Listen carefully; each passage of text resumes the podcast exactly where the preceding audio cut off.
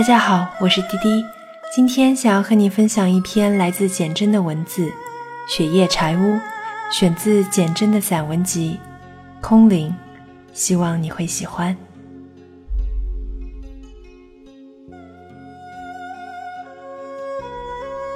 雪夜柴屋，简真。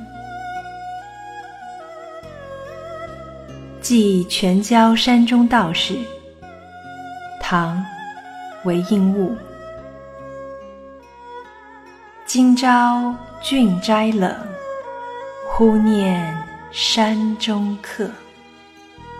涧底数金星，归来煮白石。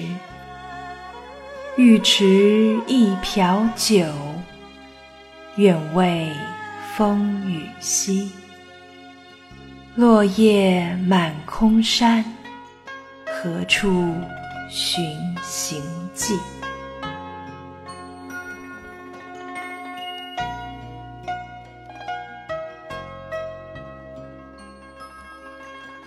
把父母赐我的名姓还给故乡。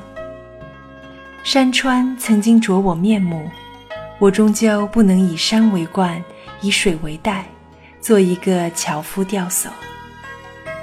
此时我仍是无名姓之人，寻找安身的草舍。天地如此宽宏大量，我终会找到自己的卧榻。春花锦簇，让给少年姑娘去采吧。这世间需要年轻的心去和梦，一代代地把关雎的歌谣唱下去。不管江山如何易容，总会有春暖花乱，这是江山的道理。它必须给年轻的心一处可以寄托的梦土，让他们毫不迟疑地拎着梦去找梦中人。下风蛙鼓，让给庄稼夫妇去听吧。柴米油盐的日子总要有人去数算，这世间才会有壮硕的孩童。土地不管如何贫瘠，它总能种出可以果腹的粮食，这是土地的道理。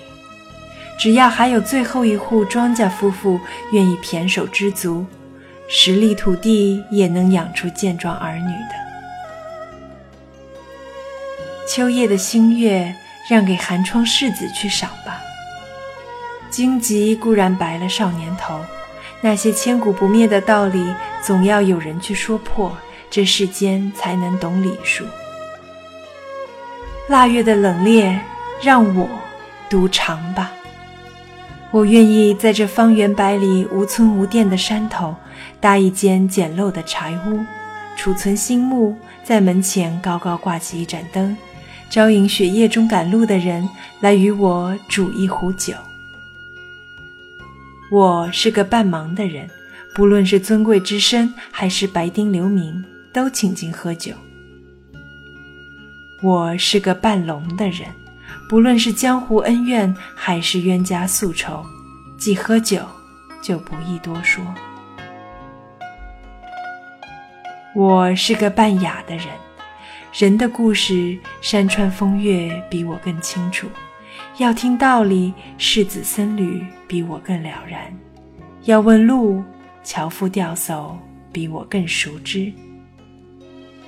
你若问我姓名，我说：柴屋、青松、白石、雪木，随你称呼。你若问我走的是哪条路，我说：是哭过能笑，即时能忘，醒后能醉的那条小径。你还要问我是什么样的人，我说：是个春天种树，秋天扫落叶的人。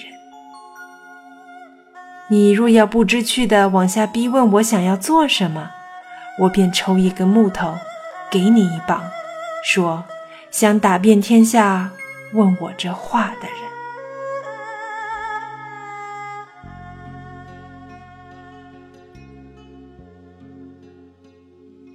好了，今天的散文就和你分享到这里，希望你会喜欢。我是滴滴，我们下期节目再见。